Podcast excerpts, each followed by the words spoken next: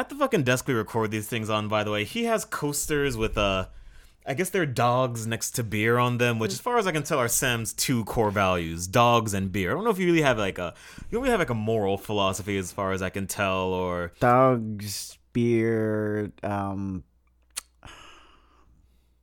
lots of black pepper on things.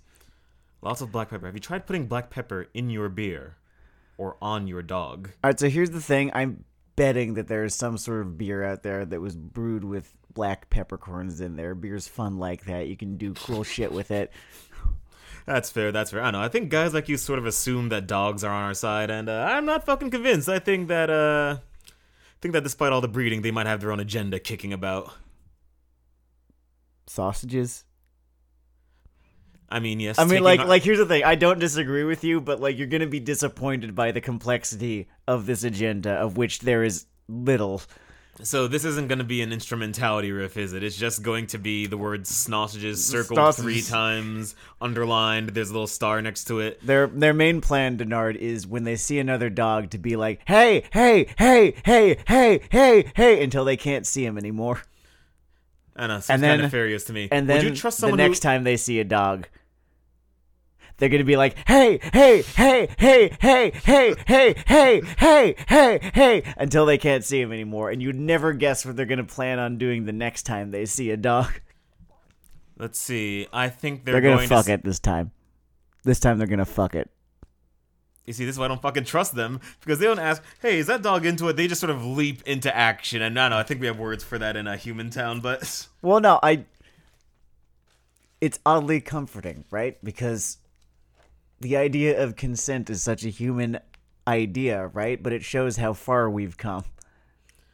Fair, but I don't know, having the repressed murder monster kicking in the background, I guess we've nerfed their intelligence to such a degree. That's the cat. The cats still murder.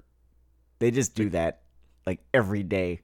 You look at a list of the deadliest predators in the world by the numbers, house cats. They top the list every time. Are they tripping old ladies in their fucking home? I mean, think about it. This is Shadow of the fucking Colossus here. There's so much shit around for them to kill. You got bugs, you have mice, you have cockroaches. I guess that's a bug. You have, all of this stuff. Birds sometimes, I guess. The ones that are allowed outdoors and they're really crafty. House cats kill things. You want your fucking pet to defend you? Don't you want the well-heeled, well-oiled killing machine? Keeps itself fresh, ready for action when action comes through? Or do you want your dog, who, aside from the more predatory breeds, when trouble goes down, will inspect the flavor of their ball? Sometimes they'll play with your intruder. I do remember our house got robbed once, back in our hometown. That'd be telling people listen to us. And Gus was there the whole time. Did not put up a fight at all. Shit. Probably didn't even notice that the guy was there. If anything, probably came up. It's hi, hello. Wow, so that's his way of earning his fucking kibble, I guess. Well, because I don't look for dogs as a, defender of my home. They're friends. That's why I think the sort of generic insult towards the police of calling them the dogs of the state is effective on levels that people don't really realize, because they're thinking vicious attack dogs or oppression, but dogs of the state also captures a sort of spirit of ineptitude that inevitably infects the average police department. I wish that they were more inept than vicious. Sometimes they are, not often enough. Fair. I don't know. Maybe I shouldn't say that because my brother's on the police force. Hey, Jensen, you're inept. Man, you can really feel that antisocial paprika. In my experience, paprika is very social. It plays well with basically any other spice. In my experience, I know how to cook 3 complex dishes, and they are pretty much all on mechanical pilot from... If you wrote down how certain technologies worked and the world ended and they're working off that scroll to operate laptops, the druids just mechanically imitating a process they assume is magical, that is what my cooking is like, and it works. But I can't tell you how fucking MS-DOS prompts work, you know what I'm saying? Anyway, with the whole dogs of the police thing and technology, I'm going to super awkwardly segue to Weeaboo Hell, show 1 of the episode. This one's called, I like this title, id:_invaded. I think it's id. id;invaded.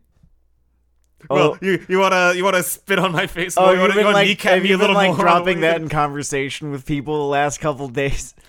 I've only been talking to a few people I respect a few days. It's like having a friend, you know, you've known, or no, like a coworker you've known for months, and you've been calling them like Dave or something like that, and you know their real name is like Clint, except they were too polite to correct you. Here's a mini story before we get into the fucking episode proper, by the way. So there's the whole online expression original poster, OP or OP. OP. It's OP. I don't know anyone who's ever pronounced it OP. You know, one person pronounced it OP. I know OP one person who pronounced it OP because I said OP, and you acted like I just confessed to my love of just fisting horses for recreational purposes. Not even sexual, just like, you know, to get a good arm workout in is the fucking treatment I got from this fuck about that. I mean, like, where else are you supposed to get a forearm pump? It's such a hard place to exercise. Flares, although, like, man. Hold on. You gotta do flares. I'm doing it right now. I think it's more of like a lat exercise now that I'm thinking about it. Sam, I really have to say, you really specialize in the visual gags in this fucking podcast. Alas. All right, so id:invaded. If you're a zero punctuation person, I don't know, throw the fucking throw up sound there. Though. I don't know, I'm not against the semicolon. That's right, shots fired. We're taking a stand. I'm taking a stand for creative people everywhere. id;invaded. Yeah, I'm not particularly bothered by semicolons, but also I'm not really just getting paid to be bothered by semicolons. That's fair. Give me a good 20 an hour, and I can be pissed about any punctuation mark. Like, I will absolutely. I'll take. Here's the thing. Wait, we meant colon, not colon, semicolon. We meant colon. I know. Yeah, I don't know if I'm gonna try to edit out the word semi God or just include this little chunk where we trip on our own dick. But all right, so this show, it's I guess simplest description. It's smarter than Darwin's Game, dumber than Psycho-Pass. It's like it occupies and that little territory right there. And this thing is very. I don't know if it's influence or just the force of trends. I'm just gonna say influence because I have a very narrow media world. And I like to think there are lines I can draw. It's very influenced by the sort of Psycho-Pass mold. To be specific, this is a sci-fi, like police procedural / mystery / what have you, where we got 6 episodes deep. 5. I was trying to make it seem proper. The last one was a 2-parter. We could extrapolate. Okay, we're 5 episodes deep. I mean, there's 10 episodes now. I'm pretty sure. I feel like they probably get the guy. There's a chance. I don't know, how many mysteries just end with the criminal, they never even figure out who it is, it just ends. Memories of Murder, directed by Bong Joon-ho, who, you know, that Parasite, that was him. One of my favorite fucking serial killer movies, and the guy never even shows up on screen. That's right, everyone. Wilbuhel is international. American media, Korean media. There actually is American media later in the episode. Yes. But yeah, focus on, okay. id;invaded. Id. Well, he kind of shows up for a second, but like really out of focus in the background. It's cool. It was a really fucking scary scene. Memories of Murder. Everyone should watch Memories of Murder. You heard it here. Let's zoom in on this show. I thought this show had a pretty creative spirit, I thought. It had a spark to it. Yes, it had a very uniquely anime premise. One of the things I've often said that I love about anime is that they can come up with just a wild-ass premise, and sometimes they can deliver on it. And this time, I think they mostly did. Oh, yeah, I'd say they mostly did. Like, it descends into silliness a lot, but... A little bit, yes. But, I don't know, it's on the wavelength of... I need an example that's slightly smarter than SVU. Okay, way smarter than SVU. Oh, yeah, like, way the fuck smarter. Like, that would be doing this show a disservice to compare it to fucking SVU. But the reason that SVU comes up is Criminal Minds, okay. There we go. It's like Criminal Minds. Serial killers come up a fuck ton. The concepts behind the killers are often fucking silly. And the way that they chase these killers, and this is the creative hook, it works in my opinion. They have a phlebotonum device. A murder detecting machine. A murder detecting machine is one thing. That's fucking stupid. They folded it in front of them like a Geiger counter. It's great. Yeah.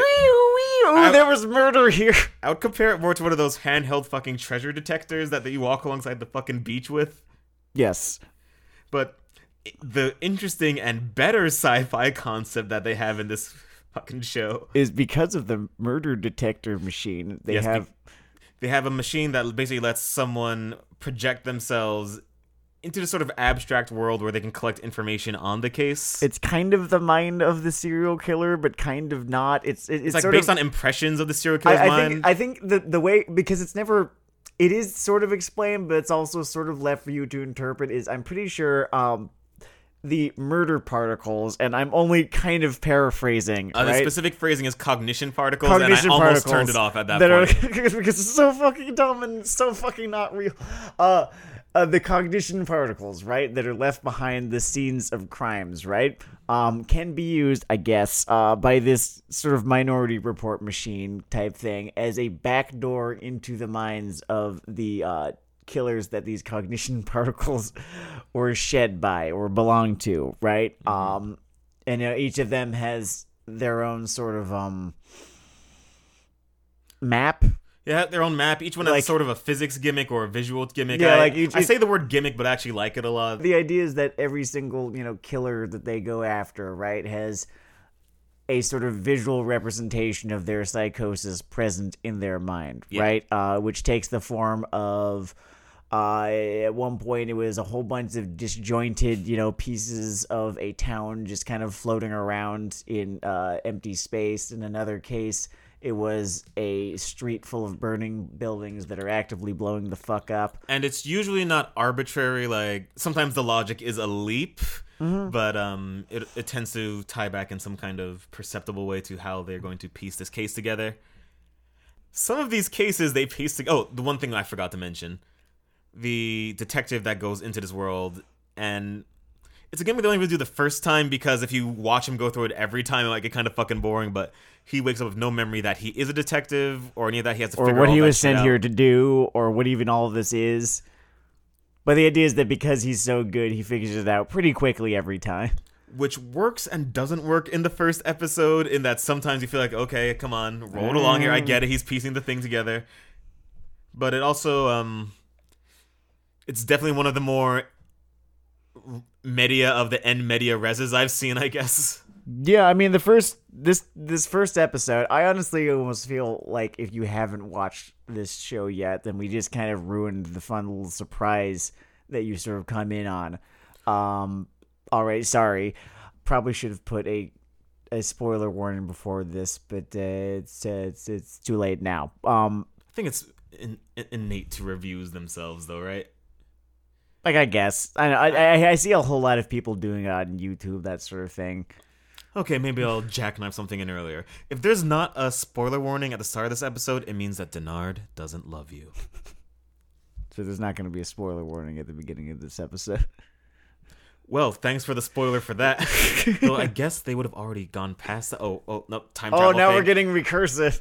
All right, walking past that, machine gunning ahead before I start drawing that fucking diagram of Back to the Future plot lines and the whole thing doesn't fucking work. But whatever. Why does he want to fuck his mom? Whatever. Okay.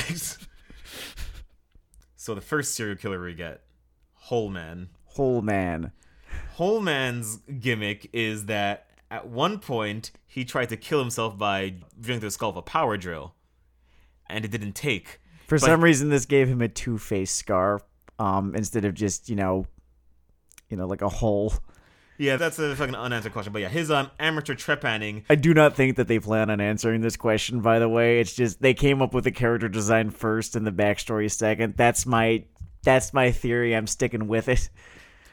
I could follow that. But yeah. And he's got this scar on his face. It's huge. Sometimes I really do think they're making up such good shit. A lot of this show as it fucking goes along. To a degree, I think there's some of it that they wrote ahead and some of it that they definitely did not. I'm sorry. When it comes to trepanning, man, he's convinced he has to share the insight of this whole. With the world. And he keeps talking about holes. Yeah, he mostly has hole-based dialogue. Like, it's like talking to a fraternity member in a way. Like, it is monomaniacal, and...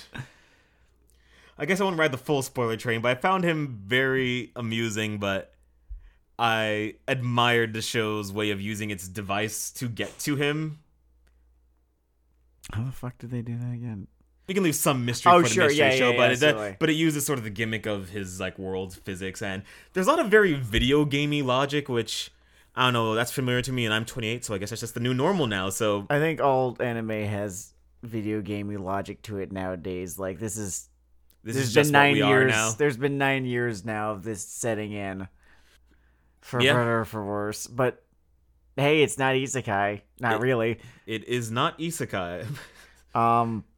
Though, ironically, it relies heavily on someone being thrown into another world with no context, but it's different. It's different. No, it's like it's far more, again, Minority Runner, yes, which once again the whole echoes of Psycho-Pass, including there is a character that is a scrappy young female detective slowly being confronted with the corrupt world and the system that she has put her trust in for some reason. As of episode 5, it seems to be less a corrupt system and more just the population becoming. I think it has to be at least 10% serial killers. I know. Oh yeah, no, I was excited to get to this because it's fucking great. Because if you think about it, right?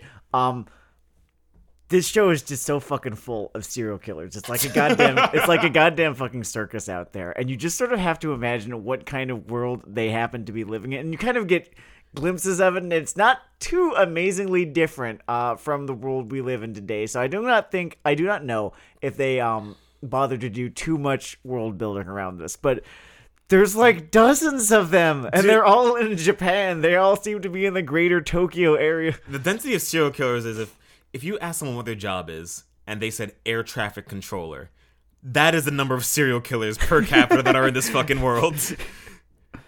Like, everything you need to keep JetBlue going, they are running around, killing people with different fucking gimmicks. Oh, and they've got such a silly fucking name, too. Like, what was it, like the disseminator or something? No, it wasn't that. It was there's the perforator. The perforator. There we go. That's drill guy. Whole guy. His name was the perforator. Yeah, and then there was the grave digger who has a gimmick of. Do you guys like Kill Bill? Whatever. If you're watching my podcast, you have to watch Kill Bill. Fuck anime. Watch Kill Bill. So yeah, fuck anime. If you watch anime, fuck you. So the grave digger's gimmick is basically doing the thing Buck did to Beatrix Kiddo. Or if you saw that Ryan Reynolds film, which I didn't. Nor did I. But it was like the Beatrix Kiddo thing that Buck did, except the entire movie was that. Also, he died. Now you don't have to watch a Ryan Reynolds film. Is he Weeaboo Hell canceled? No one involved in the production of Green Lantern gets any forgiveness. Here's a little backstory on that one, people. Mr. Legault here, who I am watching seethe from an interesting angle. His favorite, I'd say, comic book panel thing that didn't come out of the Weeaboo spectrum might be Geoff Johns and Company's Green Lantern runs. It's up there. These days, I think it probably has been knocked out of the top spot, but it's up there. At the time, in 2011, it was occupying the top spot. Yeah, so he vibrates along that frequency. Then, I don't know who directed the Green Lantern film, but Ryan Reynolds starred in it. Campbell is the guy's name. Here's the thing, he did Casino Royale, my favorite Bond film, right? Well, I don't know. Never underestimate the studio's ability to fuck up a good thing. Here's the thing, he's a studio guy. They hired him because they wanted their own Iron Man. So they basically shoved a script in his face and said, make Iron Man, except you make Iron Man. Why isn't this Iron Man yet? And then he kind of did what they told him to do, and it didn't work because... DC films or Warner Brothers or whatever really only know how to chase the echoes of a good idea rather than come up with their own. Yep. So anyway, this the acting centerpiece of this fucking version. Oh right, of, Green Lantern was a podcast. Senor Ryan Reynolds. Right. Motherfucker, yeah. This podcast is an hour long. Give me 4 minutes to talk about whatever. Go for, yeah. I talked about a mall in Japan for 10. So yeah, Ryan Reynolds. I guess he's Weeaboo Hell canceled. I didn't like the Deadpool films either, but that's mostly just because I don't like Deadpool very much. Yeah. It wasn't really his fault that I didn't like him in it because I was not exactly rooting for that movie. Your weakness in terms of media consumption, you really cannot process a certain wavelength of humor where I guess they are laughing at the mode itself. I guess it's... Which is weird because I love Orange Cassidy. Mm. Yeah, we're at same energy, right? It's a very similar energy. For some reason, it works for one and doesn't for the other. Speaking of laughter and serial killer gimmicks within id;invaded. That's right. Doubling down. It's 2020. When you're wrong, you plant yourself by the tree of fucking freedom and say, this is how it works. So yeah. Speaking of serial... You want to try again? Yeah, okay. Speaking of serial killer gimmicks in fucking id;invaded, there's one we have to talk about. Oh man, there's alluded to a killer who is maybe one of the greatest things I've heard of in my life. I don't know how no one has ever come up with this before because it's so fucking perfect. This guy's called the Challenger, and he makes you fight him. He just goes into your house, and he says, "Here's how it's going to be." He goes to your house and it says, "Listen here, brother. This year at SummerSlam, you're going down to the ground 6 feet deep. I mean it."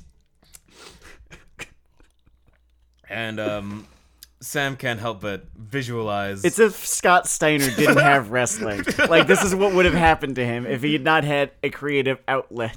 It's just like, "This tanker once tried to test me, Clarice. I ate his liver with some flower beans and an ice Chianti." "Why don't you go and find your balls so I can tear them off? You son of a bitch!"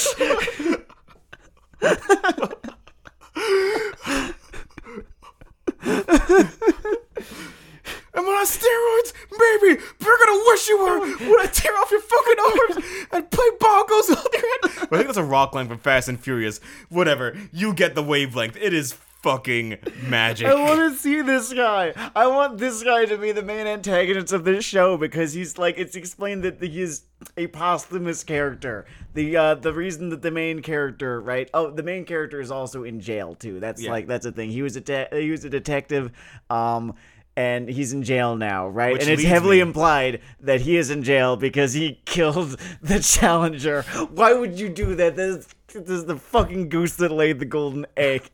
Oh, man. Okay. I haven't seen the rest of the show yet. I better get that flashback. I'm not usually a flashback on a lot of mediums. Anime may have overplayed its hands on the flashback as a device. But give me my motherfucking Challenger flashback. I want it so fucking bad. I want him to be Scott Steiner. I know he won't, but I want it so bad. Someone needs to get F5'd. That is so great. That's so great. So... all right, so I gotta talk about this show's weakness, which is murder detection device. Just fucking dust for prints, asshole. I can't imagine how many billions of dollars this technology costs. Like, you could just, you know how hard it is? The work is almost done for you, right? Because you've got all of these fucking IT companies. You've got, all these ISPs and shit, right? You've got, Verizon.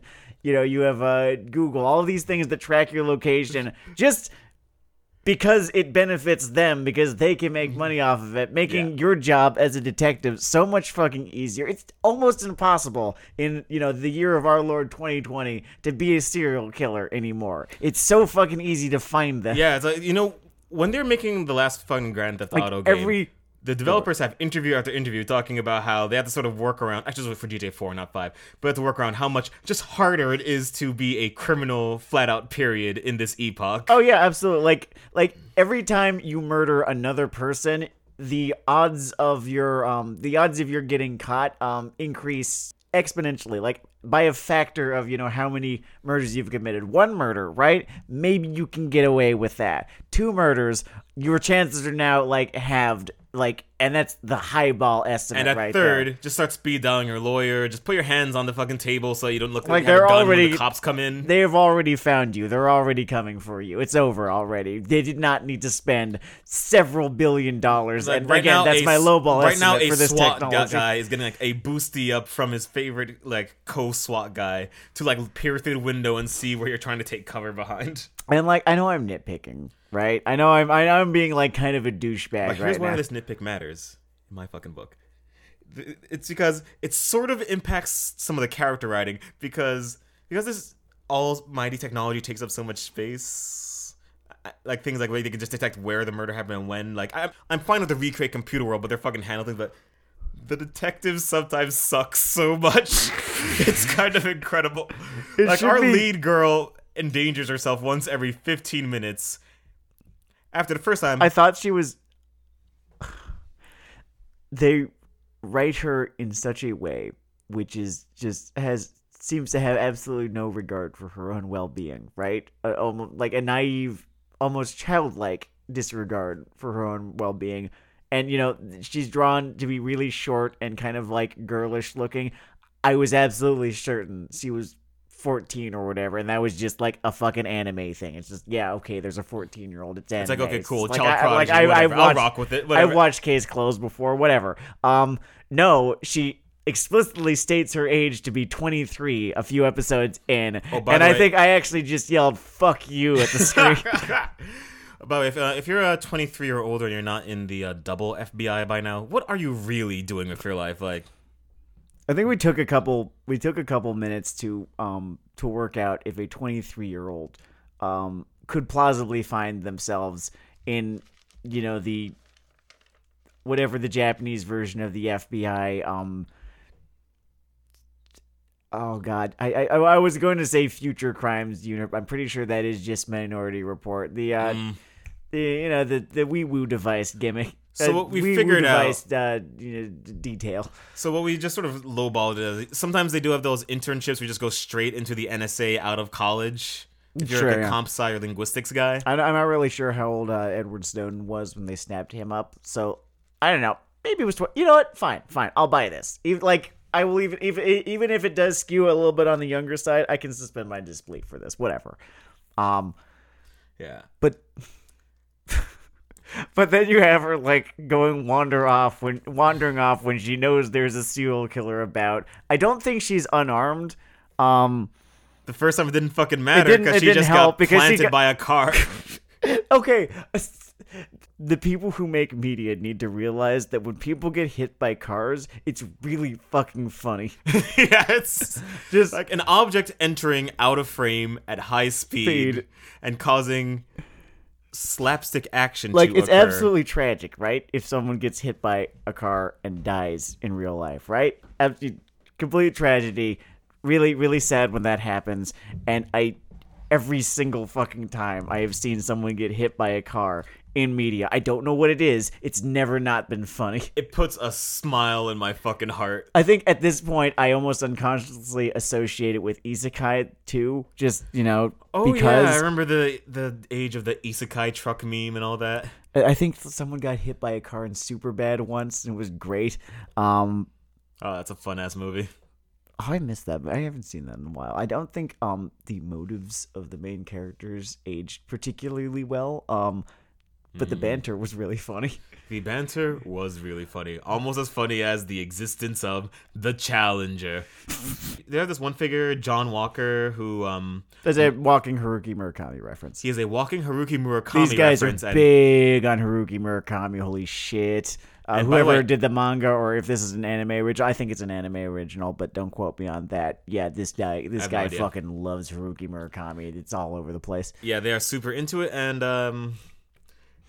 It turns out you can get through 2 literary degrees and have never read Haruki Murakami. And I just sit here sort of questioning what I've done, I'm doing, what I do next. The only way that it is not just an abstract adaptation of Haruki Murakami's works is that the main character has not entered the dream world and immediately gotten a blowjob yet. Mm-hmm. And if you read Haruki Murakami, you were hopefully laughing at that joke right now. We were throwing out he's a popular author. It's not a 2%. We're throwing out a 4%. Okay. This show's intentionally most amusing feature is that when you die in the reconstruction world... You die in real life. No, you do not die in real life. And they just fucking...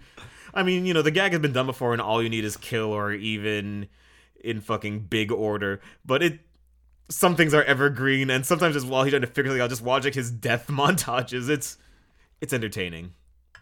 You have the nice character drama frame of, okay, I'm going to figure out the situation, watch them progress to it. It's not like watching someone play fucking Bloodborne for the first time and eventually they start learning to dodge. I guess Fate Zero is kind of like that. Like, you know, he keeps dying, but he remembers everything, right, when he dies in Fate Zero. And in this, he does not remember anything. So that's the... Oh, yeah, but he's the great detective. And the subtitles, right, we are given... Great detective is not made a proper noun. I think it is meant to be a proper noun, though. I think you're right on that one. Like it is just a gimmick that exists within this universe. It's a function of this universe, rather, I guess. Yeah, it's like being a conductor or code monkey or White House aide. But yeah, overall, ID Invaded gets a recommendation from me. It's a we didn't actually go over the animation much. It's a good-looking show on the whole, I think. Oh yeah, like it looks fine. Yeah, it looks fine. It looks fine. There's nothing particularly inventive about the art style. The animation is it's fine. There's a whole bunch of digital effects that are kind of fun. Yeah. You know, whenever they go into Weewoo world, yeah. I think they thought they were making a very heady series. It comes out as pulpy fun. It's fun, certainly. I would not call this... Is it an intelligent series? I'm going to steal something that you said during our viewing of this and pretend I came up with it. This is a show whose reach outpaces its grasp mentally. Yes. Quite a bit at times and only subtly at other times. It's got a whole lot on its mind, I will give it that. It's almost a tradition on Weeaboo Hell at this point where when you try, no, absolutely. And I absolutely really respect this show, because this show is a lot of things, and you know the thing that it is not is cynical, and I hate cynical media. Yeah, like I hate cynical, lazy shit, and this is not cynical, and it's not lazy. It's definitely not shit. I read it good. Yeah, if this was a writer's room product instead of an adaptation, I could really imagine a lot of conversations starting with, what if we? Yeah. And I always like that, you know? Yeah, no, it's quite imaginative in that way. Overall, this gets a recommendation for us. I mean, there's a lot of shit. You can watch other shit, but I don't know. This won't infuriate you. No one tries to fuck their sister. That's like depressingly. That's where the line is. It's depressing that I have to. It's depressing that recommends the show. But yeah, this is a sister fucking free zone. Sisters can walk around without fear of molestation in the most literal sense. However, daughters. They get to face the big papa. Yeah. If you're a daughter in this world, you better, I don't know, knuck if you buck, I guess. You better tell Diamond Dallas Page they're going to suck chase so that they'll have the balls to face me. Oh, man. Fun fact, Scott Steiner got beaten up by Diamond Dallas Page for saying that. That was an unscripted promo that he gave in the dying days of Nitro. Oh, yeah, they went right at it afterwards. Backstage. I think Scott Steiner got the better of that fight. Because Scott Steiner is a fucking cartoon character. Look at him. Cartoon character, steroid monster is more relevant point. Oh, so here's the thing. I've gone my entire, not life, I've known who Scott Steiner is for, a number of years now, right? And I've gone that entire time thinking that the dude's probably a total chud. Not exactly. He delivered a promo when he delivered a promo at some point where he declared that they should stop building a wall for Mexico to keep the Mexicans out. They should build a wall up in Canada to keep the fucking Canadians out. Cutting a promo on, I don't know, a heart or something, I'm sure. That's a good question. He's in Impact right now, right? I think he's in Impact. No, NWA. He has been in Impact. I think he's with NWA these days. That's a fun show. So to appreciate Weeaboo Hell, I guess you have to, just watch anime, read translated Japanese literature, watch most wrestling shows. Or if you can't find the time, and that's understandable, just watch supercuts of Scott Steiner promos on YouTube. Or just learn to enjoy the dulcet tones of my voice. Not mine, though. Oh man, you want to? I'm surprised that any of you people listen to this show. You have to listen to me. Are you gonna go through the rest of this episode like a fucking Woody Allen impersonation? Because it's an option. Just know it's a very intentional choice. I feel very, very strongly about this. We feel very, very strongly about this next show. I guess before we go into it, we should go into Sam Lego's thesis on the nature of the word anime at this point. It's not limited to Japanese animation. Honestly, I'm kind of paraphrasing Jeff Thew because he convinced me of this, but now anime is more of a larger than a genre, smaller than a medium, kind of a movement at this point. Like I would consider, if you went to art school, I think the term would be aesthetic movement. An aesthetic? Yeah, okay. It's more of an aesthetic movement. It's less easy to define anime than it is to sort of see. It's kind of it's like porn, when you see it. Such to the point where I would consider, a show like Avatar The Last Airbender, right? Obviously, that is an anime right there, right? I would follow you on the thesis. Cool. I would also argue that Steven Universe is an anime. While it does not quite have all of the, the aesthetic that we associate with anime in common, right? It is very much an anime kind of story. It has a number of those tropes, kind of flying around, though. So the heart of this argument, tell me if I'm getting this one fucking wrong, is that basically if you're in the sort of lineage of ideas there. Yeah, I would say so. Okay. Fair enough. So, yeah, we're going to talk about a show that fucking whips ass. It's called Castlevania. It came back for its third season a couple days ago. We just binged half of it. It would have been the whole thing, but, the night, we don't have all night, unfortunately. I haven't gotten myself fired yet. I have some savings. I should just get myself fired. Just get fired. Just get fired. It's that simple. We could knock out 2 episodes a week. Have you more stories out there? By the way, read Own Goal by Denard Dale, next issue of Clark's World. But okay, let's make this about Castlevania. So, I have a minor bias. When I get home, there's a little statue of author Warren Ellis that I bow towards 3 times a day. And then I break the head off the statue and scream, "Give me your secrets, give me your secrets, why do you hide from me?" And then I curl up into a little ball and I go to sleep until the next day when I make a new statue of Warren Ellis. Photorealistic accuracy. And the prog cycle begins anew.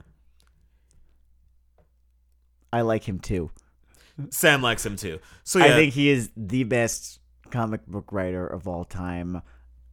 And yeah, hot take, I think he is actually a little bit better than Alan Moore. Not by a ton, but I think he likes the thing, right, more than Alan Moore does, and that has made his work all the better.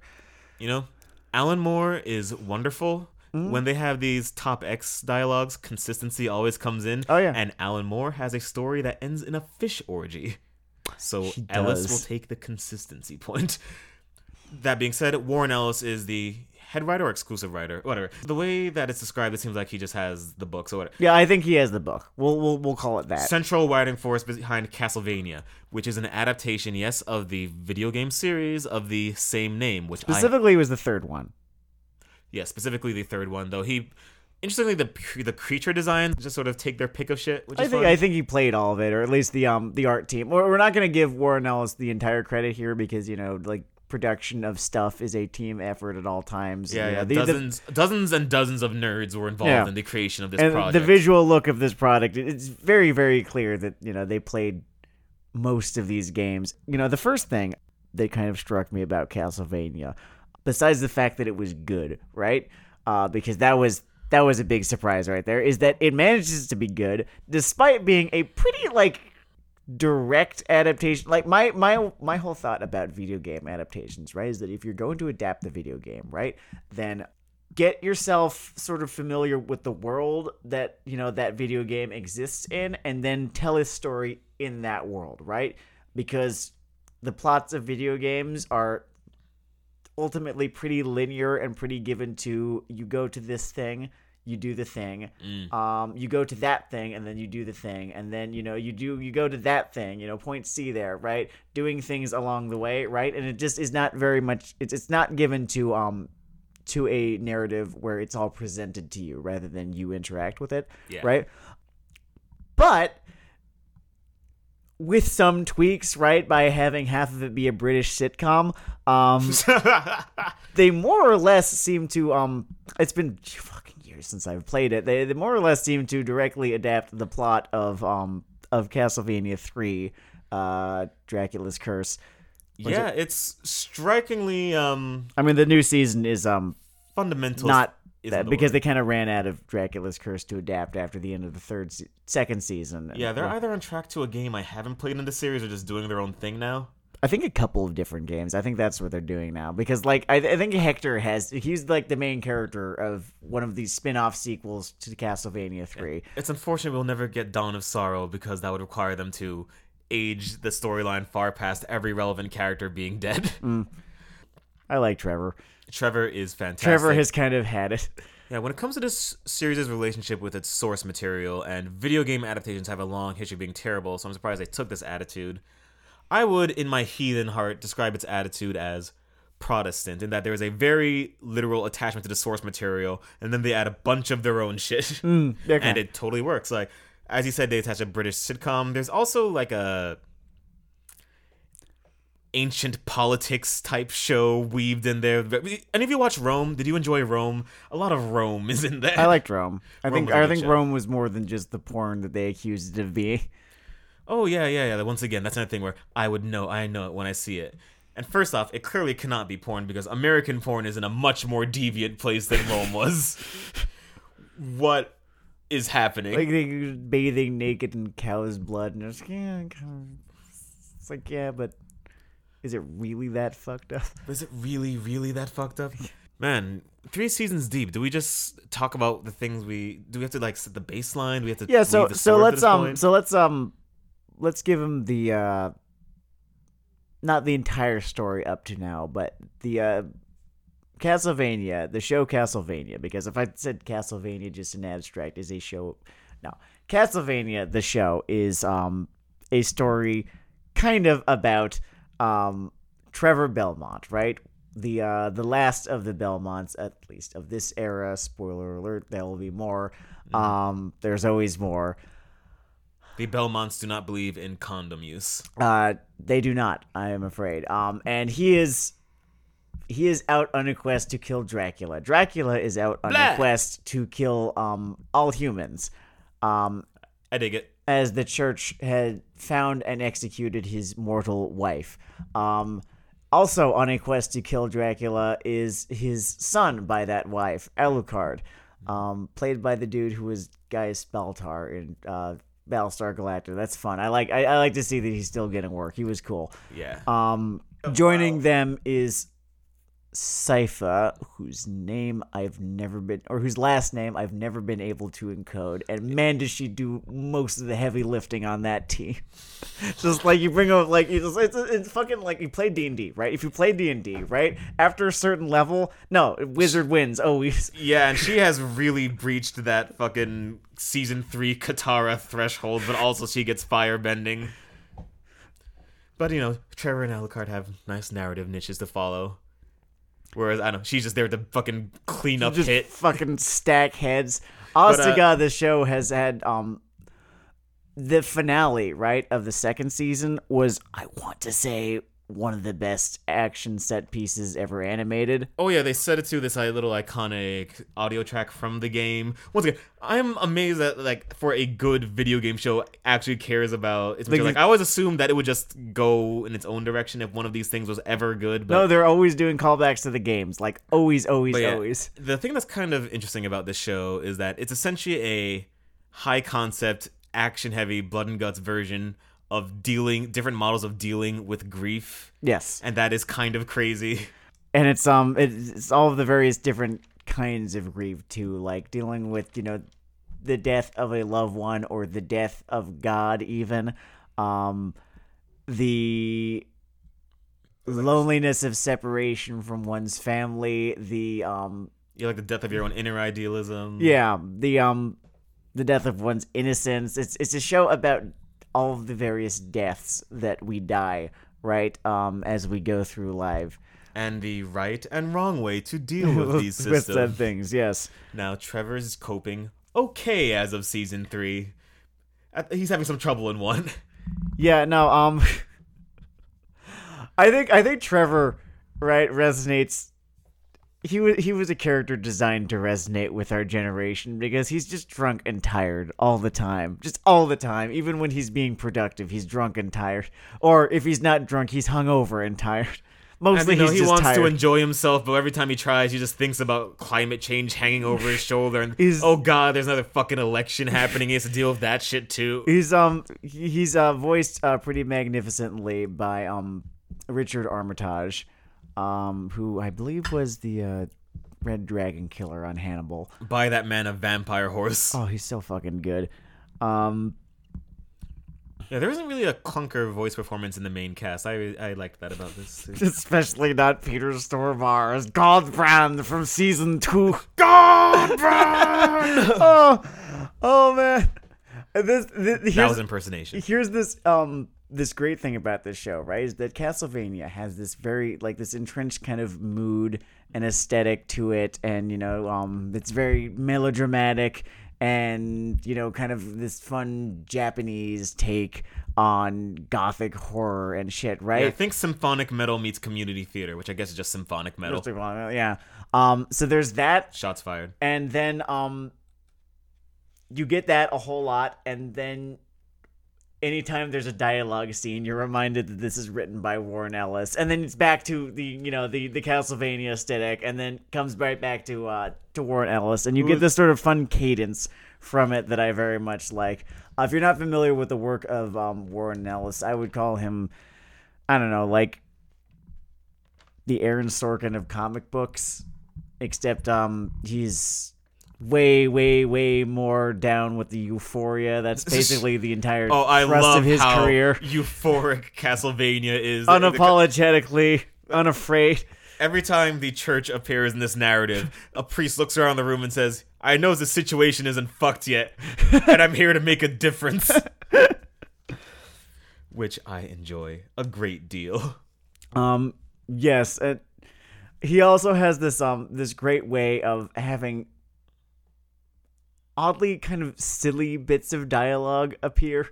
Oh yeah, he definitely knows how the exact amount of that stuff he can cram in without crossing that sort of bathos line. It's a very like kind of je ne sais quoi thing. It's very him. It's very hard to describe, but it almost feels kind of like not like a Simpsons gag really, but just people stumbling into a silly part of this conversation, I guess, is how I would describe it. I think one reason it works out is that he tends to try to weave it into character beats. Yeah. Like the whole... There's a joke early on. We might name that fucking episode after it, where it's just Alucard sitting at a table. He's been talking to these dolls, a little gag to himself, and he says, oh my god, I am losing my mind. And, you know, that's just fucking funny on its own, but also just relates, you know, the experience he's going on through emotionally. It has this way of being very, very subtly kind of heartfelt. It's kind to its characters in a way. I mean, it's very cruel to its characters in another sort of way, but exceedingly to specifically just Hector, to whom oh man, what a fucking God's rectum just opens up above his head. What a life! And rains the fury of a Chipotle marathon upon him. It says, you and your humans. It's not like he did any more to deserve it than any other villain. This show is also mostly villains, which is interesting. Like, I want to say, out of the main cast, 60% of it could be called some sort of villain, or not. Maybe even 70% of it could be. You could even describe the plot generally as bad people running interference on each other so much that we can run through. It's almost a moral statement. Yeah, it's true. The second season of the show, the thrust of it just seems to be that the bad guys are all so busy sniping and plotting you know, like being evil at one another, you know, that the good guys are allowed to sort of enact their good plans, not entirely unmolested, but, you know, such to the point where I think if, like, they all had their eyes on the prize, then this wouldn't be so much of a problem. Yeah, I think what we get from here is that the war between good and evil is a lot like a basketball game, and all the parts really have to be working together. You can't have your center forward trying to throw some free throws. It's like a boxing match. You know, one guy... Imagine. I can't do it again. Imagine, if you will, that you're Dracula's forge master getting the piss beaten out of you by vampires. Episode of this fucking show. Oh, good God.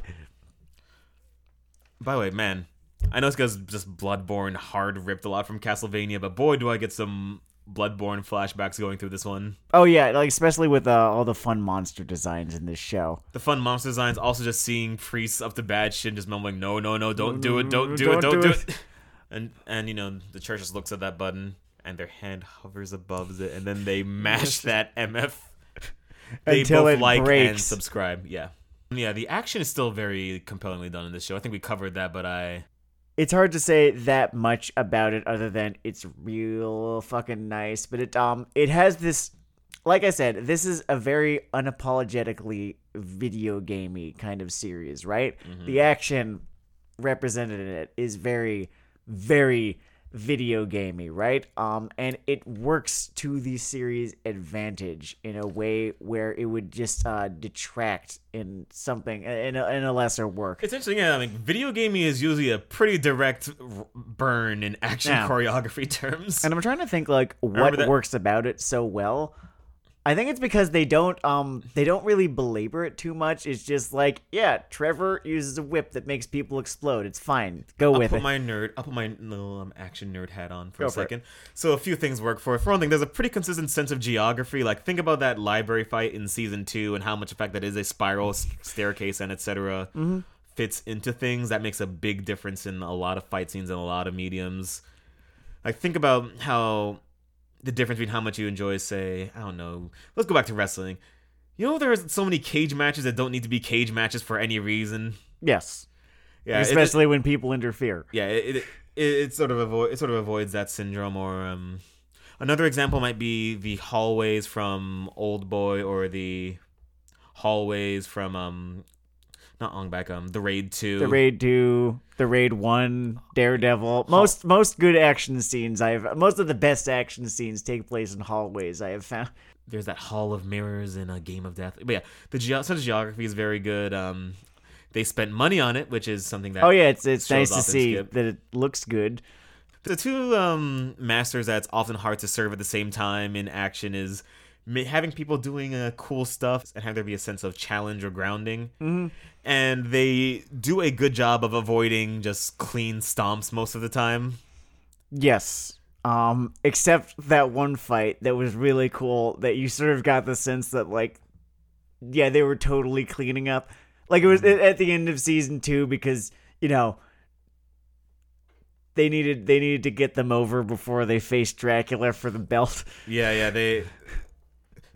If you don't watch anything else from Castlevania, I was going to say watch season 2 fight, but no, watch Castlevania. Just watch the whole thing. You listen to an hour of my voice. It's not that long at this point. Like, at this point, it'd be like committing to book 1 of Avatar The Last Airbender. You'll have a party. Anything you want to say to the people furiously tip-tapping at their keyboards over your expanded definition of anime? Because I feel like this is an ongoing argument across... It is something of an ongoing argument. I don't know why people get so worked up about it. Dude, form can inspire arguments that content cannot even touch. I think it's because... That's what I learned in college. I think it's because people are very much attached to the idea that, like, something has to mean something. And, you know, like, when you open it up to all these things that are not, like, the traditional way that it is, then, you know, what does it even mean anymore? And I get that. That's the argument that gender essentialists make, but whatever. I'm not saying that if you don't think Avatar: The Last Airbender is anime, that you're a gender essentialist. No, Sam is saying if you don't think Avatar is anime, you're a TERF. That's essentially what Sam is saying. I do understand, right, the ethos here, but I do think that mediums evolve, right? So. What the definition of anime might have been in, say, 1985, 30-ish years ago, right? A little bit more than 30-ish years ago now, is going to be very different from what the definition of anime is in 2020, right? Because in, like, 2010, and there's examples even before this. I mean, like, Avatar: The Last Airbender, you know, that was like 2004 to 2008, I want to say. Big O, right, was a co-production of America and Japan. That was the late 90s, early 2000s. Specifically the Big O revival that happened after the initial cancellation was a partnership between... Yeah, that is correct. Was it Toonami or Adult Swim? I think it was Adult Swim. It was Adult Swim. Between Adult Swim and Yonko Studio. Yes, Adult Swim. Yes. Right, so... They also had a manga revival to coincide with it. It was a nice touch. Yeah, like... An Flux, anything animated by Madhouse, hell, the fucking Boondocks you could consider anime, right? The is there an excuse for me to talk about the Boondocks and Weeaboo Hell? Because I will hijack this entire fucking show. Hold on. Let me finish here. Because of how huge anime has become amongst folks from outside of Japan, It now, I think, has grown larger than just Japan, right? So work does not necessarily need to be from Japan to be considered anime, right? It just sort of needs to have that DNA present in it. And, like, it's not even art style because, like, Pandian stocking does not look like anime. I mean, it kind of does a little bit. If you've stroked out recently. Yeah, I guess. Like, it looks more like a demented American cartoon. Yeah, no. Which is, you know, the whole idea, but. Yeah, that is, it's, I mean, yeah, Pandian stocking visually has, you know, more in common with various different Adult Swim shows than it does with. By the way, that show I don't know, Yu Yu Hakusho. Weird enough and influential enough. I think we should maybe dedicate a fucking half ep to talking about that one at some point. I'm going to have to watch it over again. Just like the entire fucking thing. It's only 12 episodes. It's a party. It starts slow, but it's a party. Yeah, I think that's where it gets its points taken off because like it took me a good third or so of the series for me to become invested in it. And like since it's only 12 episodes, like 3 or 4 count for a lot. But no, it was very good once it got going. Oh, here's the thing. Before we go for today, at one point early on in the pipeline, this episode was going to include a segment on Isekai Quartet. Yeah, we were going to try to watch Isekai Quartet, and if you had loaded a needle with laudanum mixed with morphine and just injected it right underneath my eyelid, you could not put me to sleep faster than I fell asleep during Isekai Quartet. I wanted to be angry, right? I wanted to be angry. Yeah, I couldn't be angry. I was just too bored. Yeah, they have taken me to a place beyond anger. To where I wanted to froth, right? I wanted to froth at, you know, seeing this genre I hate, you know, grow to the point where it now starts to react to itself, right? And I couldn't because it was just a bunch of, you know, simply animated characters just kind of in a room making in-jokes about the shows that they're from. And I didn't fucking care. And I love Konosuba. Here's like the weird fucking things. I absolutely fucking love Konosuba, right?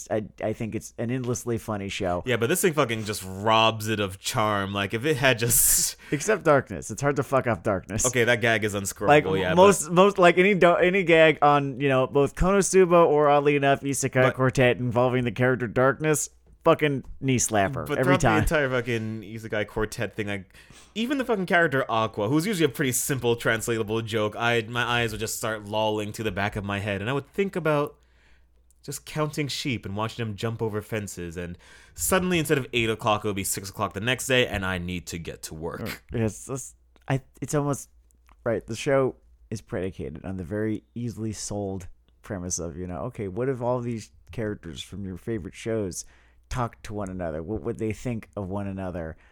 It turns out the answer is who cares? Who cares? Who gives a shit? Who fucking cares? Not me. You've done a glorified adaptation of those 4-panel comics they put in as a bonus at the end of serious manga. Well, here's the fucking thing, is that Azumanga Daioh is an adaptation of those 4-panel comics that they put in at the end of serious manga, right? And it's one of the funniest anime ever produced. So it's not like you can't do this. Sure. I remember old like Gundam volumes that come with one, and it's really weird having jokes. Gundam having jokes at the end of it, like little lighthearted 4-panel jokes. I remember they tried to make jokes about multiple characters, but always come back to fucking Domon Kashu because he's such a fucking what a fucking Chad, high key caricature of a human being, and yes, a fucking Chad is the term to describe Domon Kashu. And oh fuck, we've gotten the entire episode and I haven't been able to call anything a simp yet. That's like the new slang that I need to use before it becomes outdated. Ooh, is there anyone in, you know, spoilers for id, was it id;invaded? Yeah, spoilers for id;invaded. The Gravedigger's assistant is kind of a simp. Kind of a simp, yeah. He's like an assistant serial killer because he wants to fuck. It's interesting that way. Like, I like the idea of a decompressed serial killer, right? Is that just what all the sort of, what's the word you have to use? Allosexual? Is that just what all our behavior looks like? A lot of the time, yeah. I've once said that, you know, an allosexual will be riding home from the awards ceremony where they received, you know, their Nobel Prize in physics or whatever, and then will drunk text their ex. Ah. Such is the way. So the Mandalorian, that is the way. This is the way. I was close. This is the way. Thank you all for listening. I'm Denard Dale. I'm Sam Legault. you've been watching. Well, listening to. You've been listening to Weeaboo Hell. It's Weeaboo Hell. Industrial Q.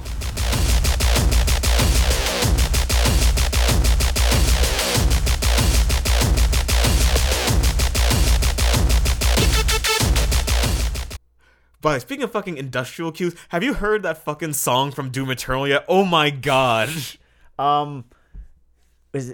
Is there like a new Doom game out? Yeah, Doom Eternal. It's a direct sequel to the last one. Oh, so it's not just called 2, it's called Doom Eternal? Yeah. Okay. Which I guess makes sense since there's already like a Doom 2 and 3 and 4 out there fucking floating around. C'est vrai. But I don't know, it's called The Only Thing They Fear Is You, and I know, you could treat endocrine problems with this thing because it will just inject testosterone directly into your body. Check the dish out.